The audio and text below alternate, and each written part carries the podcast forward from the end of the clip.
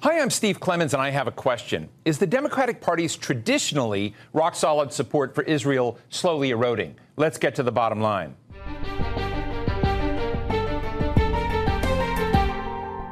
When President Joe Biden got to the White House, he had a long list of priorities that he wanted to tackle, and the Palestine Israel issue was probably competing for last place on that list.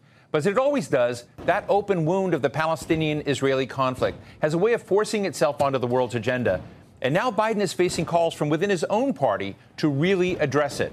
The U.S. president finally called for a ceasefire after about 10 Israelis and 200 Palestinians were killed, including scores of women and children. But the administration has mostly emphasized strong support for Israel and issued some mild statements expressing concern about the loss of life on both sides. The Biden White House has also blocked a UN Security Council resolution criticizing Israel for the hostilities three separate times. There's been harsh criticism of Israel not only by progressive members of Congress and even centrists like Foreign Relations Committee Chairman Senator Bob Menendez are now demanding that Biden do more. Some Americans see a change in the dynamic of the Palestine Israel issue in the United States, but are things really changing? Today, we speak to University of Michigan history professor Juan Cole, whose influential blog on U.S. foreign policy in the Middle East turns 20 years old next year. It's called Informed Comment, and it's a must read blog on this crisis. Professor Cole, before we begin, I had a chance to ask Senator Chris Murphy about the Biden administration's stance on the bloodshed in Palestine and Israel. Do we have tools in our toolkit that can help the U.S. be influential this time? Because we seem to have been in this episode again and again and again. And the question is do we have more latitude today after the Abraham Accords? Do we have less latitude? You know, what tools do we have? Well, as you know, it's harder for us to influence events in uh, Israel uh, or in the Palestinian territories because of the lack of leadership on both sides that are interested in dialogue. Unfortunately, uh, Netanyahu has been rewarded politically for moving further away from a Palestinian state. Equally, Hamas has been rewarded for um, organizing militant opposition to Israel. So we don't have the kind of brokers that we used to have in the region uh, to get to a peaceful uh, future. So uh, while we still have tools, right, we have leverage, important security relationship with Israel, important humanitarian relationship in the Palestinian territories. We don't have the leadership there that we've had in the past. Okay, so that was Senator Chris Murphy, Democrat of Connecticut, whom I caught up with in Congress earlier today. Now let's get to our discussion with Professor Cole. Juan, let me just ask you, you know, we've been uh, discussing this for decades. Are there elements of this particular crisis that seem different to you? The, well, the difference is primarily um, on the American side in the sense that you have had impassioned speeches uh, by mainly Democrats on the left in Congress, uh, pretty roundly condemning uh, the, the uh, Netanyahu government in Israel uh, for its actions in Gaza and uh, not accepting the Israeli narrative about these things, which is that this is merely a matter of necessary self defense.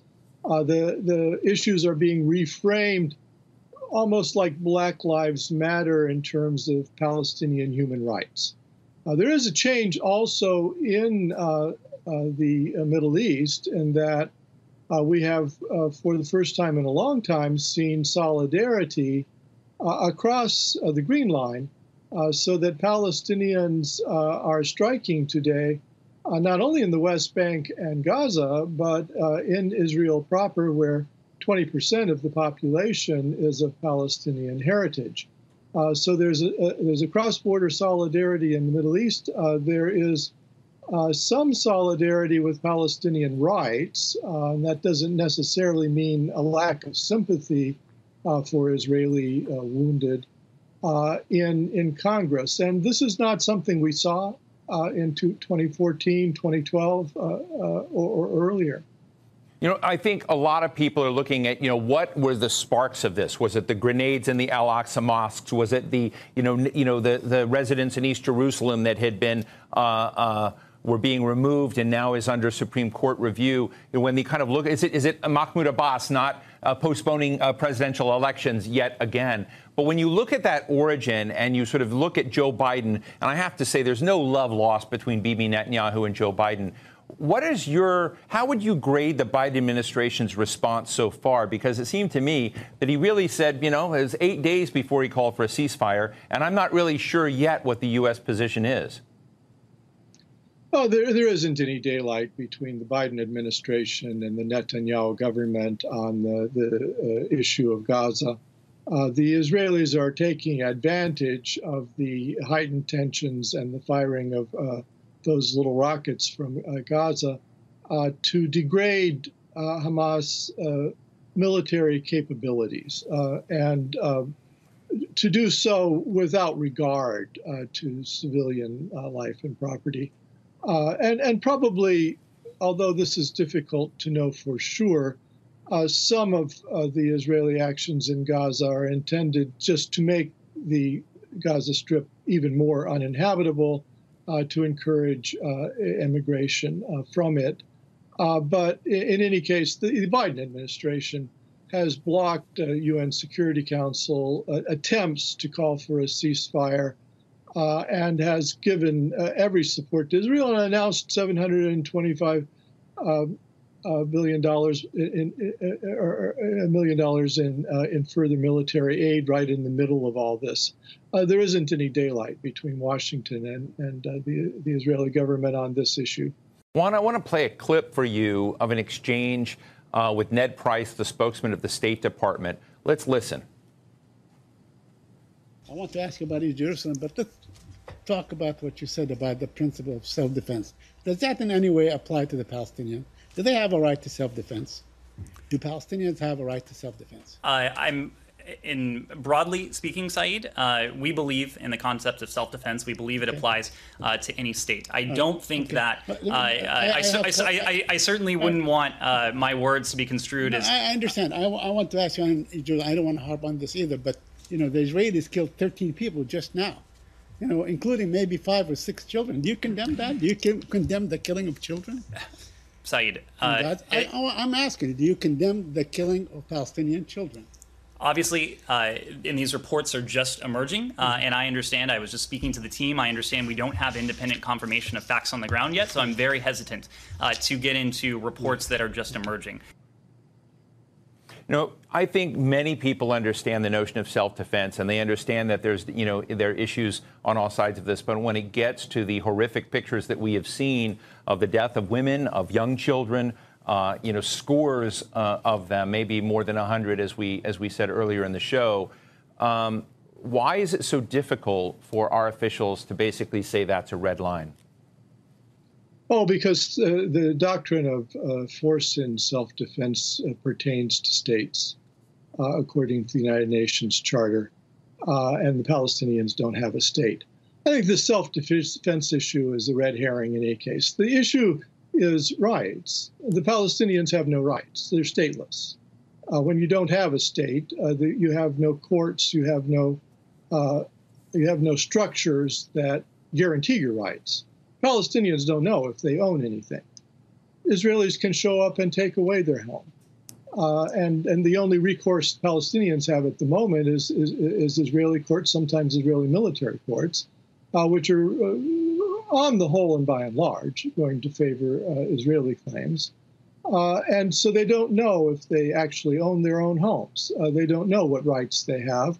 And in, in Gaza at the moment, they don't have a right to have a bookshop. It may be blown up at any moment. Uh, and uh, so th- this is the, the actual issue here is rights. And uh, it's not a matter of self-defense. The Palestinians can't defend themselves. Uh, they're stateless. Uh, they don't have the means to defend themselves. Uh, the, the, the world community is always talking about Hamas as a terrorist organization, and Hamas engages in terrorism occasionally. Uh, but the fact is that there are a few tens of thousands irregular uh, militiamen who, if they actually went out to fight the Israeli army, would all be killed in an afternoon. Uh, Hamas has been firing those little rockets at Israel. Most of them land in the desert. A third of them have landed inside Gaza. Some of them have injured Palestinians.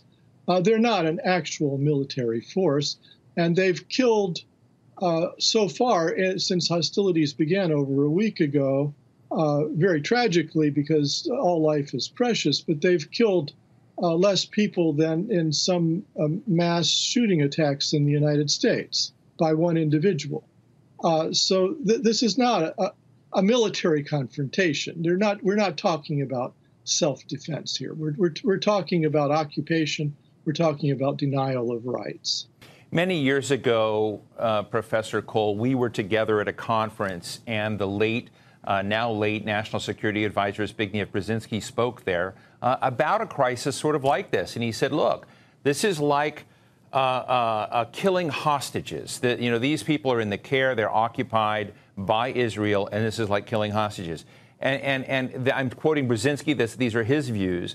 But when you kind of look at that legacy of time, at that moment, Palestine always came, came up as a strategic fault line between the West and the Arab world. It was, it was filled with that much consequence. With the Abraham Accords, now with so many Arab states having normalized with Israel, one wonders if there's any strategic relevance uh, in, in Palestine anymore and whether it's just a moral uh, uh, play at this point. What are your views of that? Because I, I, I remember you being in the room when Brzezinski said that, but that was a moment when when Palestine and its fate seem to matter more than it does strategically to the various stakeholders in the region today?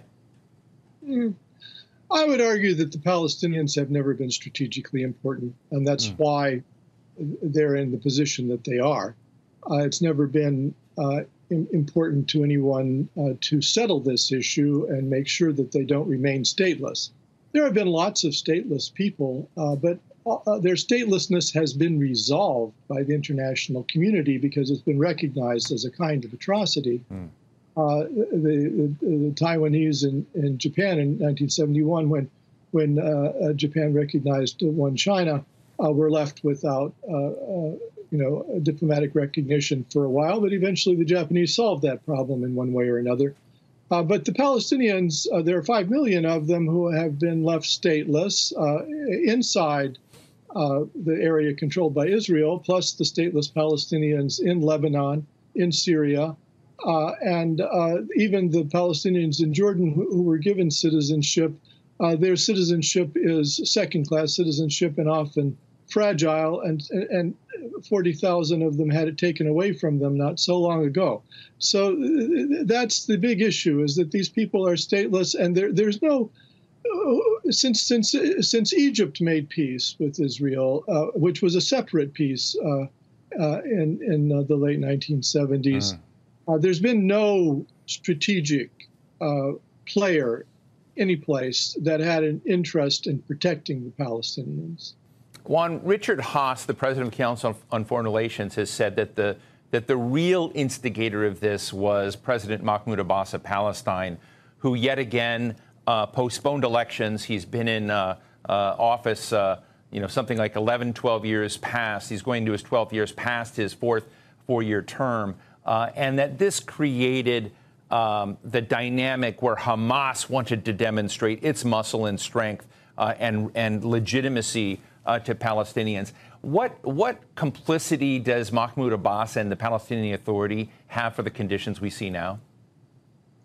Well, Mahmoud Abbas is irrelevant, and uh, the, you know the, the Palestine Authority was supposed to, to have all of Palestine by the uh, uh, late 90s, uh, and Bibi Netanyahu himself uh, destroyed that prospect of the Oslo peace accords and and left the Palestine Authority with only 40% of the West Bank, and even there, they're they're under the thumb of the Israeli military occupation. Uh, they can't do anything that Israel doesn't want them to do, and, and they're basically policing these people for Israel.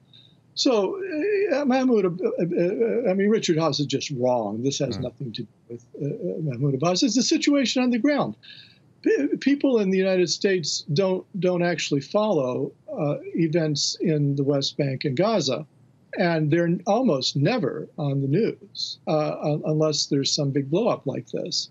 Uh, but if you read uh, the, the Palestinian Israeli newspapers about what's been going on in every little town in, and village in the West Bank, uh, then you see brutalization, you see colonization, you see these militant squatter settlers from Israel on Palestinian land that they stole from Palestinian families burning down uh, their olive uh, trees, cutting them down, uh, invading their property, uh, building on it, taking over their homes.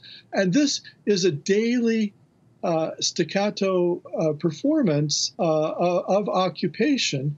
And in Gaza, uh, you know, the, the, the, Israelis bombed the air airport uh, 20 years ago, and uh, there's no harbor. The Gaza depends heavily on protein, fish for protein. They're not allowed to fish beyond uh, uh, three, three to six uh, miles uh, uh, by the Israeli Navy. Uh, the, the, Israelis, you know, carefully monitor what material, including building material, goes into the Gaza Strip. so these people are are living in hell. Uh, and uh, any it, it's it's a, a, tinder that can explode at any time, and and so looking for a particular trigger for it is a fool's errand. It's mm. not at Mahmoud Abbas. I mean, the particular uh, event of the invasion by the Israeli government, outrageously, of the Al Aqsa Mosque, uh, the attack on worshippers, the throwing of flash bombs, the setting of fire to, to rugs during uh, uh, a, a, holy period of the fasting month of Ramadan. Sure, that that set off a lot of problems, but it, it's not one incident. It's it's it's everyday life that's creating these uh, these these constant tensions and, and flare-ups. And as long as the occupation goes on like this, and as long as Israel is actively colonizing uh, Palestinian uh, land, uh, then there's going to be trouble. Juan, in my discussion with not only Senator Chris Murphy, but just casual conversations with other senators I had uh, up today, I heard from them that what has hit their radar screen, what they feel is different that they have noticed about this conflict versus the many other times we've been, you know, around uh, uh, this circle, is that Arab Israelis are rising in protest, that there is violence inside uh, between uh, uh, Jewish Israelis and Arab Israelis inside Israel. This is a new feature. Is this a key element of how this unfolds? How, how does this fit into the puzzle? Right. So the uh, uh, I called them Palestinian Israelis on the model of Italian Americans. Mm. Uh, the Palestinian Israelis uh, had been relatively uh, quiescent they're heavily policed, uh, and, and and until 1966 they were actually under internal military rule uh, inside Israel. Uh, but uh, they, uh, um, uh, you know, a lot of Palestinians in Israel live in villages that are not officially recognized by the Israeli government as existing, and they don't have permission to you know, if, if, a wall falls down to repair it or, or to fix their, their, their toilets. And um, the the Likud party has actually gone in and, and, recognized some of these villages and given them, them these permissions to have a decent life, uh, in, in, return for which some of the Palestinian Israelis have voted Likud, uh, even though it campaigns on them being terrorists and uh, threats to the state and so forth. Uh, so, uh, you know, th- there had been mechanisms inside Israel whereby uh, the, the Palestinian Israelis were, were kept quiescent uh, they are the least educated uh, and the least well off uh, part of the Israeli population. Uh, I, I, think their frustrations uh, have to do with, in part, uh, with their attempts to become more part of the Israeli fabric. their their joint list in the there's been so many recent elections, but last summer uh, they managed to get 13 members of, of parliament of 120, uh, and they should have been a, a swing vote. Uh, and, and all the other parties, which are Jewish based parties, refused to deal with them, refused to have them in the cabinet, refused to, uh, uh, to have any talks with them, and, and they were sidelined.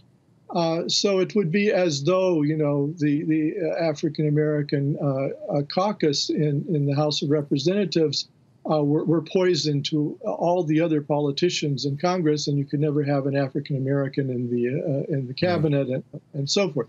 So I, I think that the, these, uh, the, the relative electoral success of the joint list and then it's sidelining. And, and, and the recent election, they, they didn't bother to come out and vote very much. Uh, all of this has added to the frustrations. There are local problems that um, I said they're heavily policed with regard to security, mm. But actually uh, there's a lot of crime in the Palestinian Israeli areas that the, the, the, the, Israeli police don't bother to follow up on. And there have been protests about uh, lack of, of state provided security in their right. regions. Uh, so there are there are a lot of tensions here, and then I think the Aqsa Mosque invasion mm. really set them off because the majority of them are, are Muslim. Um, Juan, it, I remember back in 2006 uh, uh, instigating an enormous uproar against himself. Uh, Jimmy Carter uh, said that Israel was becoming an apartheid state. We're now many years past that point. and I guess the question is, what are your views on on, on that framing? And is there any solvency anymore to a two-state solution, which which is hardly discussed anymore? It occasionally comes up. It's sort of uh, you know the the the uh, you know the religious. Uh, uh, uh, you know, incantation that the two-state solution must exist. But what are your thoughts on, on the choices that face Israel and Palestine now? Well, there is no uh, plausible two state solution any longer. If you look at a map of, of, where the squatter settlements are from Israel over into Palestinian territory, uh, it, it's it's become Swiss cheese. The Palestinians mm. have divided up into cantons. They're, they can not even get to one another without uh, going through Israeli checkpoints. There are roads for Israelis only. Uh, so there's not going to be two states. Uh, and and uh, by the time Jimmy Carter talked about apartheid in uh, Israel Palestine, it had already been a reality for, for decades. Uh, and, and that's just going to go on. Uh, I should underline that apartheid has become a term of art in international law uh, some people say, well, the situation isn't exactly like in apartheid South Africa. Mm. Uh, but actually, uh, South Africans often say that from their point of view, what's going on seems to them worse than what they experienced in apartheid South Africa. But the uh, Rome Statute of the International Criminal Court uh, defined apartheid as a systematic denial of rights to one ethnic group by another. And that's certainly what's going on in Israel Palestine. The Palestinians are being denied rights that, that Jews have. Uh, they're uh, uh, on the order of, of, of, 14 million people between the Jordan and the Mediterranean, all of them under Israeli rule in one way or another. Uh, and, and Jews are, are privileged mm. and Palestinians are disprivileged. If you were sitting down with President Biden or other stakeholders who may matter more than President Biden, what would be the bank shot that might get us into a different course uh, than we're in today um, in this in this tragedy that's unfolding every day as we watch? You know, the the, uh, the Palestine uh, Israel situation is so heartbreaking, and most people just turn away from it. And there's always this hope that there is some magic bullet, there's some solution, there's some set of negotiations that would resolve it. There aren't. This is this is as hopeless a diplomatic situation as you could possibly imagine. Uh, this is uh, uh, this is beyond diplomacy now. This is apartheid, and it will just go on like this. You and I will be ancient and sitting on our rocking chairs and near death, and, and we'll still be talking about it. There is no prospect of this getting better anytime soon. Well, it's one of the few times I, I, I, I fear you're right. I wish you were wrong. Uh, thank you for your sobering comments. Juan Cole, University of Michigan professor of history and founder of the Informed Comment blog on U.S. foreign policy. Really appreciate you joining us today. Thanks so much, Steve. It's always great to see you. So, what's the bottom line? The murder of George Floyd sparked a national conversation in America that centers on white supremacy and the racist legacy of colonialism. So, naturally, the debate on Palestine and Israel has shifted slightly in the United States, especially among the younger generation and within the Democratic Party. Notice how New York City candidate for mayor Andrew Yang had to immediately acknowledge that Palestinians actually exist after he took a one sided position on the conflict last week. And notice that some American media and human rights groups are calling out Israel for being an apartheid state now. But that doesn't change the harsh reality of U.S. policy toward the region. Israeli interests still reign supreme in Washington, and Israel is the regional superpower, and it's closely aligned with the United States. Now that Israel has normalized relations with the UAE, with Bahrain, Sudan, and Morocco, plus Jordan and Egypt, who were already there, you can see that the fault lines in the region have dramatically changed. The Israeli government thinks there's little cost to doing what it's doing right now. And in less than two years, the Republicans, who are unapologetic supporters of Israeli Prime Minister Benjamin Netanyahu, may just win back control of Congress from the Democrats. All he has to do is wait. So even if it's true that support for Israel in the Democratic Party may be shifting ever so slightly, it's not likely that America is going to save the day. And that's the bottom line.